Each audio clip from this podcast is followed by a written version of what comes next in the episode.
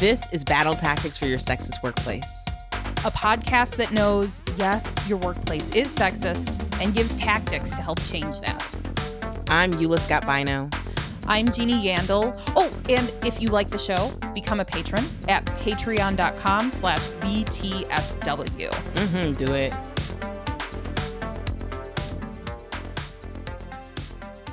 Hey, it's Jeannie, and I have a question for you.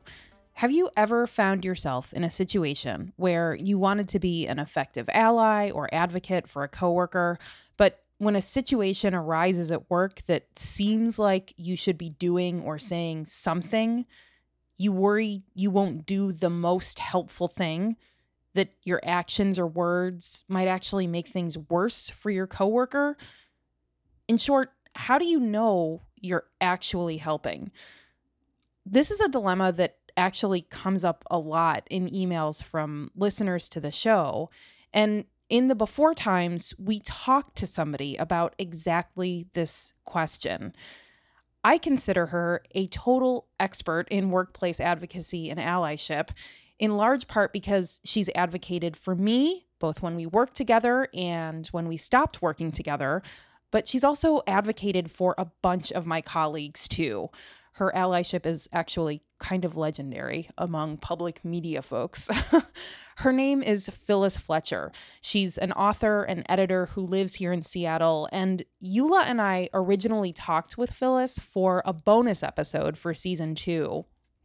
But so much of what she had to say about being an effective ally is still really relevant. So we wanted to make sure everybody can hear what she's got to say. Here's one big strategy that Phyllis recommends. She says, if you want to know whether you're actually an effective ally to your coworkers from underestimated backgrounds, ask those coworkers for feedback. There's there's a whole theory in um in journalism. This guy Bill Marimow taught me this this list he has called the seven components of mastering a beat, and one of those is to audit every story. And that means you go back to your sources and say, hey, so as you know, this story aired this morning. I want to know what you think. And not all the feedback is going to be great. Mm-hmm. But he said that that is the fastest way to grow as a reporter. And it's really hard. And it's, it's a way that you learn fast and you learn like the results of your actions, whether they benefited that person or not. Mm. Wow, the idea of doing an audit, that's really yeah. powerful. Yeah, it is. It's scary too. You hear that word because it's associated with fear in our culture, right? Yes. Yeah. yes. you know, it's like, damn. Yes. But, you know, it was it was a really strong concept. Hmm. You also, I mean, you've talked about asking permission. Yeah. From yeah. people that you want to that you want to be able to help, support, ally. I mean, what do you mean by that asking yeah, permission? So many times, man, because what I think might help maybe would make that person feel crappy if they found out about it afterwards or feel put on the spot. You know, if I observe something that to me looks like sexual harassment, something I've done is take the target of the harassment aside and say, hey, you know, I want to let you know that I saw this. I didn't like it. Here are some things I could do or say. Um, here are some ways I could or could not shield your identity. I want to do what would feel like support to you like I've had that exact conversation um, more than once, and people take me up on some version of it. You know, it's like they want the advocacy, but sometimes it's like, I really want you to do what you could to obfuscate, or if you could delay it so that it's not clear that it's about me. Mm. That's something I've done before. Mm, so. Um, yeah, you know, I've I felt really good about that. How did you figure out to do that? Like to ask permission in that way. How did you figure that out? I might have been copying something that someone else offered for me because when I was new uh, in a work environment, they observed, or no, I, I told her about something that didn't feel great, that was definitely harassment. And she was like, okay, here are the options that I can think of that could be pursued. You yeah. could do this, I could do that, blah, blah, blah. Or we could do nothing. The earlier ones are not without risk. This has never been addressed. So, how would you like to handle it? I'll do whatever you want. And in that case, I said nothing. I was like, I don't want to. Mm. Nope, nothing. How new you know? were you? brand spanking new, like a Mhm. couple months. Yeah. You know, and it's just like I seriously might not have the career I have today if I had pursued it at that time because this long predated me too.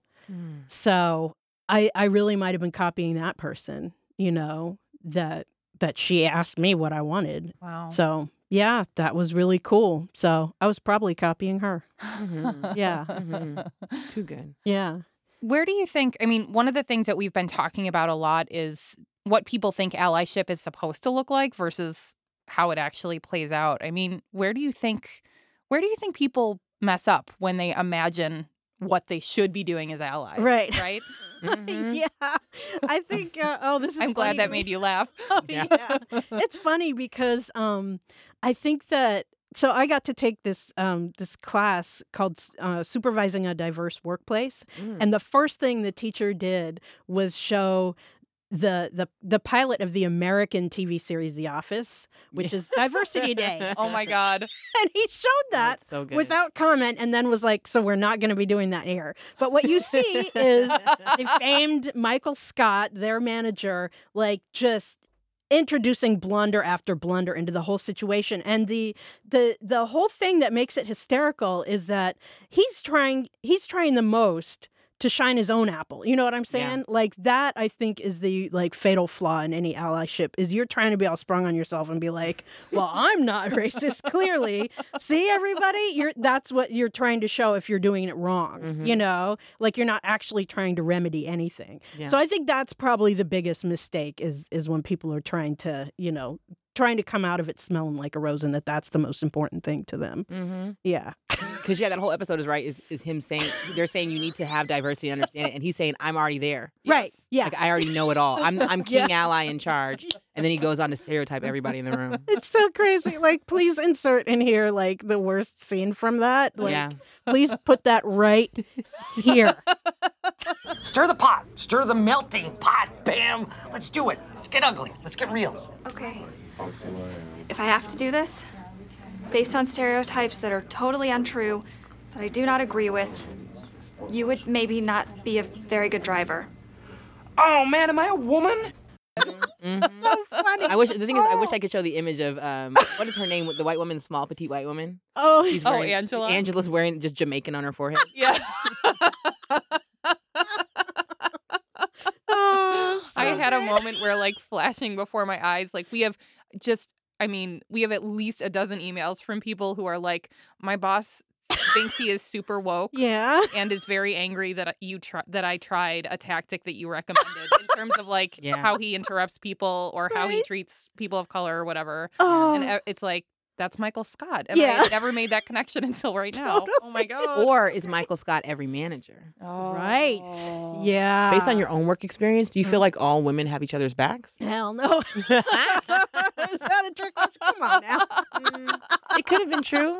but I mean, so so I read like two books in the 90s that really helped me that are like not feminist probably in any way or at least one of them is like probably inherently anti-feminist Mm. um and the other one is very very broad and probably not done the best way but I'll put them out there anyway so it's two books I read in the 90s that helped me with a lot of things are The Rules which is a dating book Oh my god! I remember that book. Yeah. You don't call him back for three days. Yeah, all of that stuff. Yeah, yeah. And it's, I mean, the way it's written, it is whack. Like, I cannot, in good conscience, endorse it fully, Yeah. but it did help me. And uh, The Art of Happiness. Part of what it helped me separate out is like when other people are doing things that I experience as harmful, they're not doing them to me. They are doing them as a result of things that happened before I was in their realm. Right.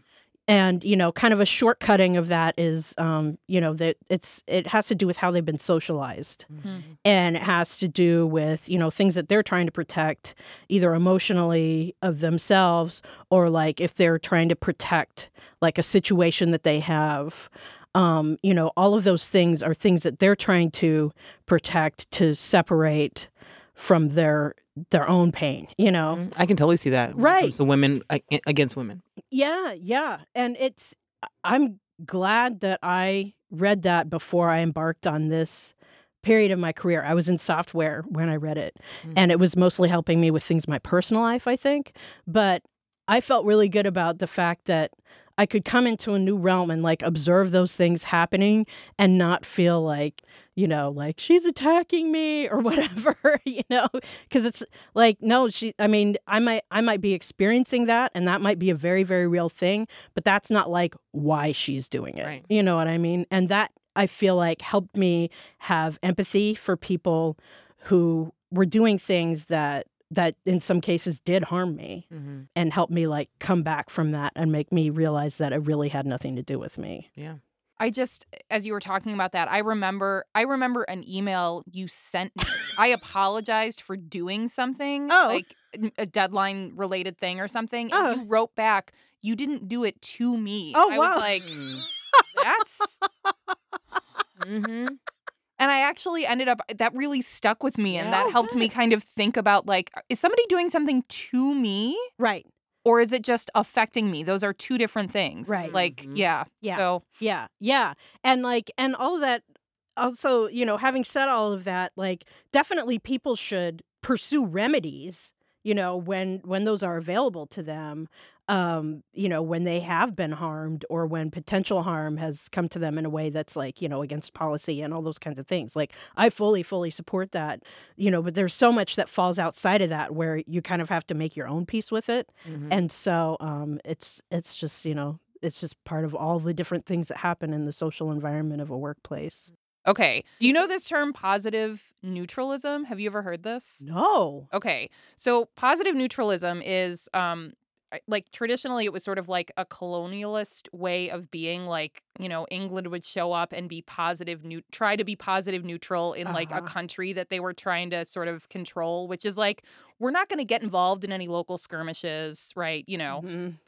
I mean, come on. Mhm. Their presence like changes things. Mhm. So anyway, like in a personal interaction way, positive neutralism is like I'm not going to take sides. right I'm not going to get involved in controversy. yeah Uh, whenever there's criticism, I'm going to give positive feedback, okay right? yeah So, do you think you can be like positive neutral in work and be an ally? i mean no Yeah. no it Yeah. doesn't sound like it For real. yeah and i can see why that is a very tempting idea um but i think that especially the more power you accrue uh, the less that you should be handling things that way you know like when you have zero power like if you if you are really like brand spanking new and and you don't feel your personal power or your your power like you want to um devote all of it you can to advance yourself there might be times when you be like you know what? I'm not going to say anything about that right now but i'm going to remember that that happened hmm you know like you can accumulate knowledge like that can be a phase of like your career building. But um the more that you have influence and power you have to use it to set people straight it will help you later. It will help you later to do that. And it will look different for different people i think but um I think especially now and especially people listening to this understand that like you know the the more you try to go neutral you're you're like supporting status quo things that aren't okay you know? Mm. and so um there'll be different ways that you can figure out how to address that but um but you you have to I think it's a survival thing you have to do it hmm yeah And and the thing about being positive neutral is that uh, whatever harm has been done is never uh, fixed, and more Right. and more harm is like on its way. yeah for sure Yeah, yeah I mean, yeah. England did not do well. Yeah, Yeah. yeah, yeah, and it's. I mean, I think it's great to use historical examples too because it it puts you in that like right or wrong side of history mind Mm. frame. You know, like I will always believe that the person who um who gave me options about what to do when I was sexually harassed was on the right side of history about that. She didn't tell me to shut up. She gave me options. You know, Mhm. and that was really cool. She was on the right side of history. Awesome. Yeah, and that wasn't positive neutral. Like positive No. neutral would have been like, "I'm so sorry that happened to you," and then that would have been the end of the conversation. Yeah. Yeah, yeah, totally. Wow. Yeah. Hmm. Yeah, which is, yeah. which she- is HR. right. yeah. That's what you mean by positive neutral. HR. Those are the what the Switzerland. Yes. yeah. Yes. Uh-uh. Yes. Mhm. I like the I just like the term because I like I started thinking about who do I know who's positive neutral and I could th- it was like that was the first time I had language for like oh that's what that is. yeah, totally. Yes. Yeah, yeah. I like that. Thank you. So you just said that when you yourself kind of amass more power and confidence in your career, you've got to use it to help other people. How did you figure that out? Like, was there a time when you didn't want to do that or you had to question whether it was the right thing to do? Well, you know, um, I remember uh, figuring out at a past workplace that there was a system to getting raises and that involved filling out paperwork, which I love. Paperwork is your friend, by the way. If, if if you are if you are averse to workplace con- uh, confrontation, Mm. or you feel like you bring your baggage with you when you are making proposals around how much you're going to be paid okay because let me tell you they're bringing theirs Yeah. so so when you like want to have like like a baggage limited um you know interaction around your pay paperwork is your friend because you're doing it the way you're supposed to do it. There is a process and you you know you fill it all out and you propose it. That is your written proposal about why you deserve to be paid what you're proposing. Yeah. so i i figured out what the paperwork process was and i filled it all out and it was effective. I got the raise i had proposed.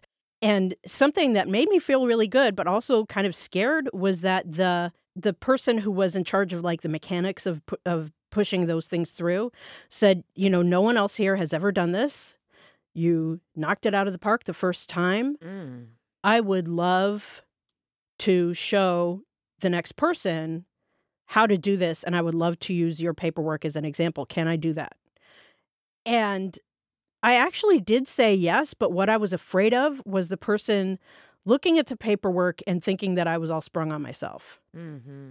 And so I I said yes, but with a huge caveat of can you please tell her that, you know, she's going to see a bunch of things that look like me bragging about myself, but it was for a specific purpose to advocate for my raise and that I want her to do the same thing.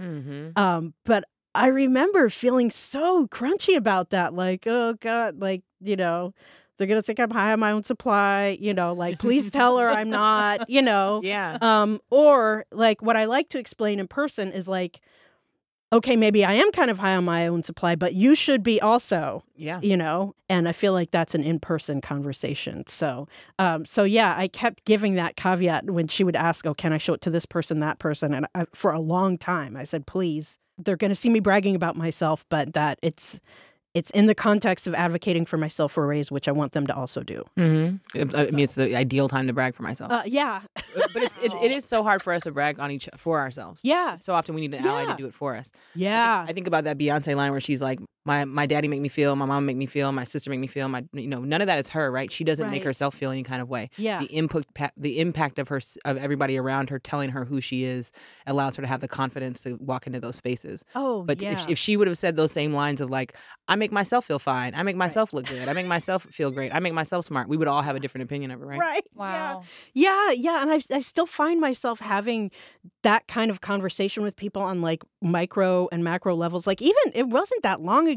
I feel like I've come a long way since that particular one where I was first asked to share my paperwork. But um, even just like a month ago, someone was asking to see my cover letters, and I said, "Oh, sure." And I gave them to him, and I said, "You know, by the way, I did say it again. I was like, it's gonna seem like I'm kind of sprung on myself, but you know, that's what you got to do. You got to distinguish yourself in a cover letter, and you got to be entertaining, and da da da da. You know." Mhm. And he was like, "Oh, I got you, I got you," you know. S- And he wanted to see it, but yeah, it's still enough of a thing for me that I'm like, I want you to know, I want you to have the context, Yeah. which is silly. And, and what, did you learn from all that? Yeah, I mean, I feel like what I learned is that it's still really hard for people, but they're not going to interpret what I did as whack, but it's mm-hmm. still hard for them to brag about themselves. And sometimes that's even how they'll put it. They'll be like, "Well, I don't want to like brag about myself." And I'm like, "But it's your LinkedIn. You have to." You have to. Yeah. Come on, man. You know? And like I'll I'll I'll be walking people through. Well, like, what did you, you know, like, what exactly did you do, and what's an example of how things changed from when you started to when you ended? And okay, well, yeah, put that down. You know, like it's kind of an extension of being an editor sometimes in a way Yeah. of just like having people write down their own stuff of how awesome they've done things over the years. You know, mm-hmm. so. So yeah, but it's it's still hard for people. Um, what advice do you have for um, other women who want to support other women in the workplace, but just don't know how and don't know where to start? Yeah, well, one of my favorites that I even did just last week was someone um came up with a with an idea that I thought was pretty awesome and I told her on the spot like Look, I'm going to be talking to that person soon, or I just talked to her or something, so I have an excuse to follow up. I'm going to mention your idea. I'm going to attribute it to you, and I'm going to say that I think it's a good idea because da da da da da. Mm. And I did that. And then I went back to the first person and said, I want you to know I told her your idea and I told her why I thought it was really good. And she seemed to think it was cool too, but like it's down on wax. Like it is a Slack message that exists that you had this idea and that it was really good. And I I like that because um again, I'm not coming in like especially as a new person on my job like um it that's where like horn tooting can get a little sensitive sometimes if you're a new person and you're like I have all the great new mm-hmm. ideas. You're Molly on Yeah. Insecure. Yeah. just walked in day one and was trying to become partner. It was like, sit back, girl. but like if I'm saying, "Oh, this other person who's, you know, predates me has this really great idea. I I noticed it and I'm passing it along to you." Like A, I'm properly attributing credit and B, like I still am looking smart by association because I am recognizing a good idea. So Mm. So, and that's also, I feel like another benefit of that is that person then knows that if they ever come up with a good idea, I am going to share it, you know, with the attribution to them. Like they know that that's something I do. Mm-hmm. So I think that that can be a really effective way, especially when people are introverted, you know, like I mentioned before, like sometimes people don't always feel great, like raising their hand with their awesome ideas. But she had an awesome idea, so I passed it along. Mm-hmm. And I hope that we use it. That's a really good, like, clear way. Like, that is a clear action that you could sort of undertake. Yeah. Um, we get a lot of emails and like notes from people saying like this thing happened. Somebody said something that was gross or inappropriate and i didn't say anything. Yeah. what should i say in the moment next time? How do i how do i how do i respond next time? Yeah. it feels kind of like from the emails that we get that everybody thinks they have to have the perfect thing to say in the moment when somebody says or does something inappropriate. Right. how do you you're i'm glad that Yeah, like okay so how do you think through that? Like mean, what Yeah, because uh, so when I was in, you might know this about me, Jeannie. When I was in like fourth grade, one of my hobbies that I wrote down in my diary was capping on people.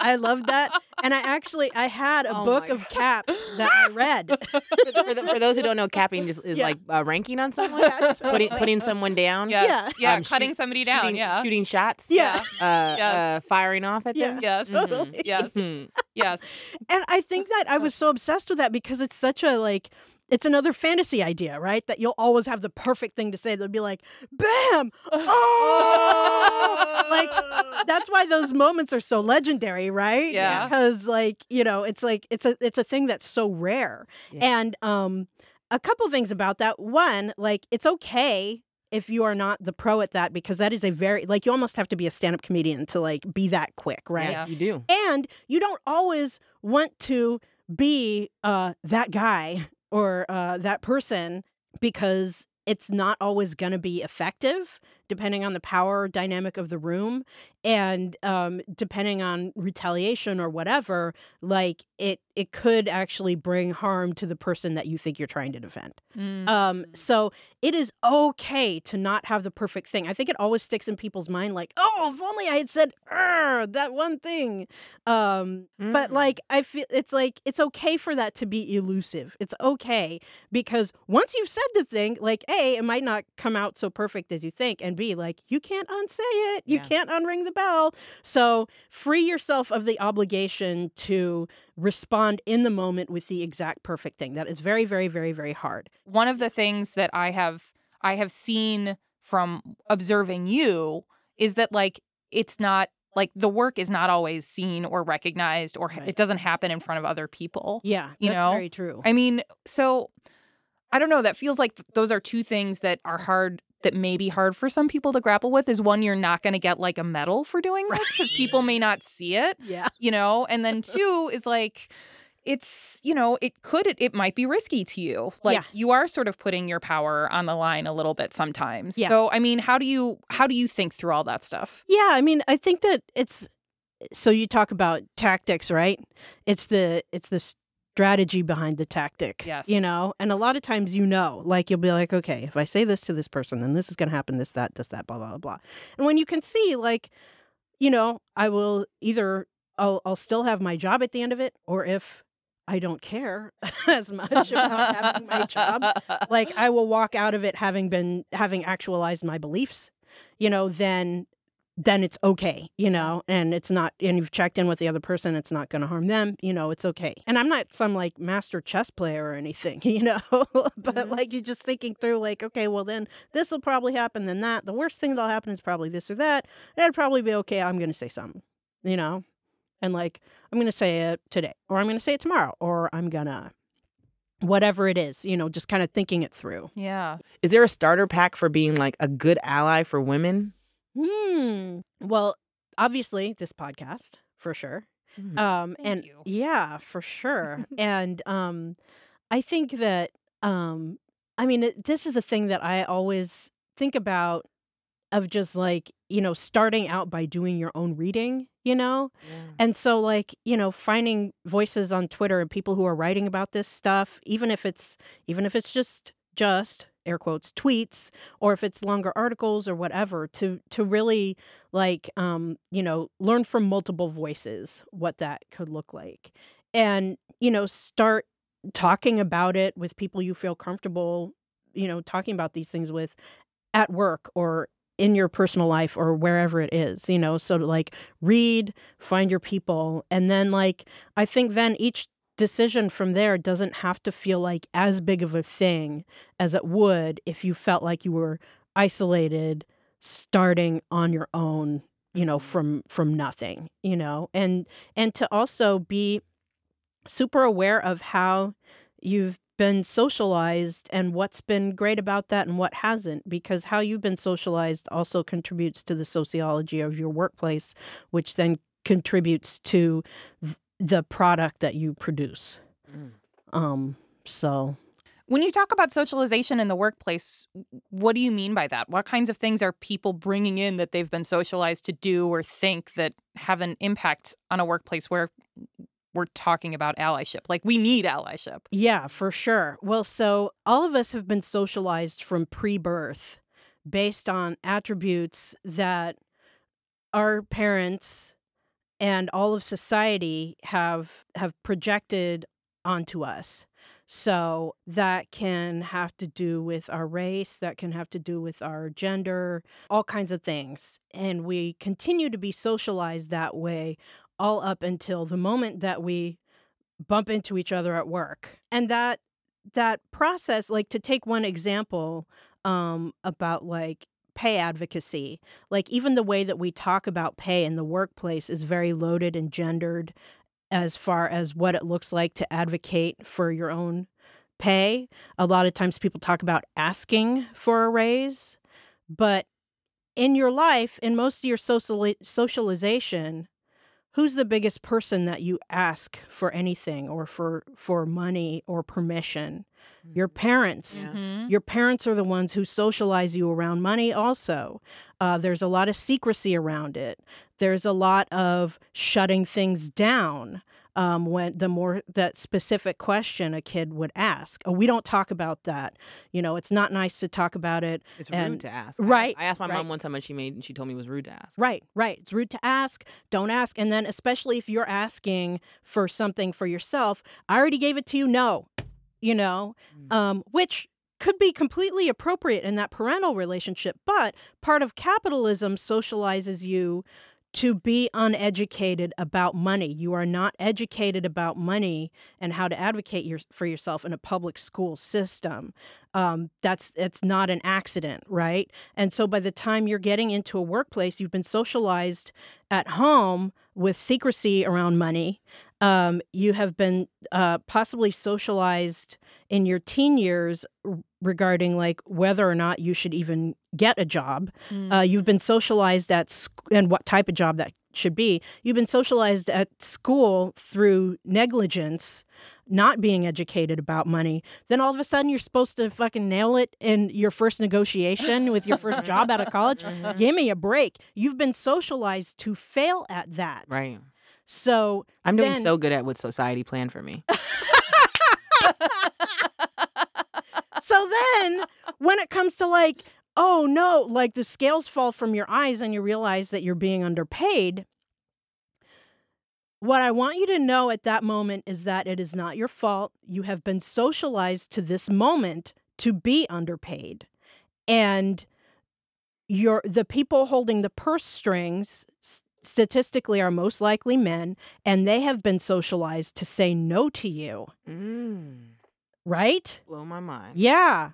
So they have been uh so then by the t- that's what I was talking about um or that's what I talk about when I'm talking about people coming into a negotiation room with their baggage ah. and how that conversation goes. Yep. It is patriarchal baggage, literally. And so the best thing you can do to prepare yourself for that is to be aware of how you've been socialized and to make educated guesses about how your opponent has been socialized and to do everything you can to undermine that in the negotiation. And that starts with not asking for a raise. You're not asking for anything. You are making a proposal based on your contribution to your organization's bottom line period. You're not asking for nothing.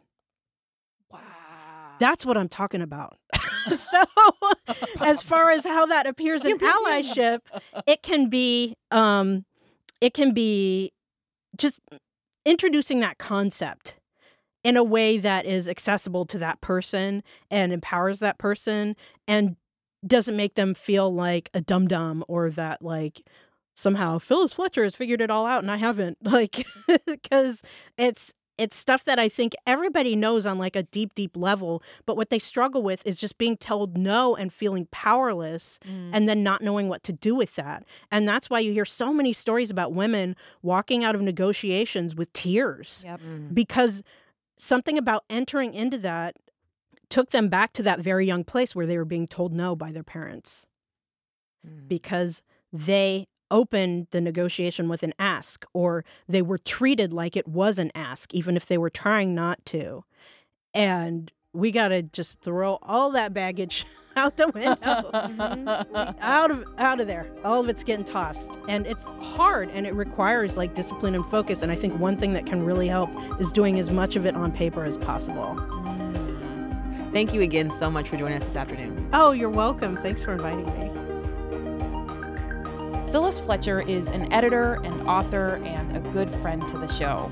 You can find her on Twitter at Phil, P H Y L, Fletch, F L E T C H.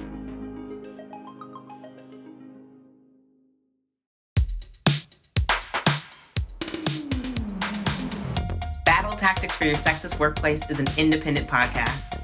Our senior producer is Kyle Norris, and our show is mixed by Bethany Denton. Our production partner is Studio 2B Seattle. This podcast was co founded in partnership with KUOW Puget Sound Public Radio and the University of Washington. We were inspired by the book Feminist Fight Club by Jessica Bennett. Our music is by Kessia Gordon, and our brand design is by Tio. You can find Tio on Instagram at teo dot underscore Dora, which is spelled D O R A. And huge, massive, gigantic big, big thanks. Big, big. To Phyllis Fletcher, Bree Ripley, and Dana Bialik. Thank you all so much. You can get in touch with us on Instagram, Facebook, and Twitter at BTSW Podcast or by emailing btswpodcast at gmail.com. And if you love the show, help us make it. Patronize us Become a patron at patreon.com slash btsw. And as long as you're at your computer or your phone, please take a moment to rate and review the show on Apple Podcasts. And then tell a friend about our show.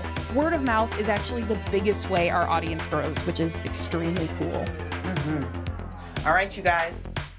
Keep fighting the good fight. Bye, everyone. Bye. Talk to you soon.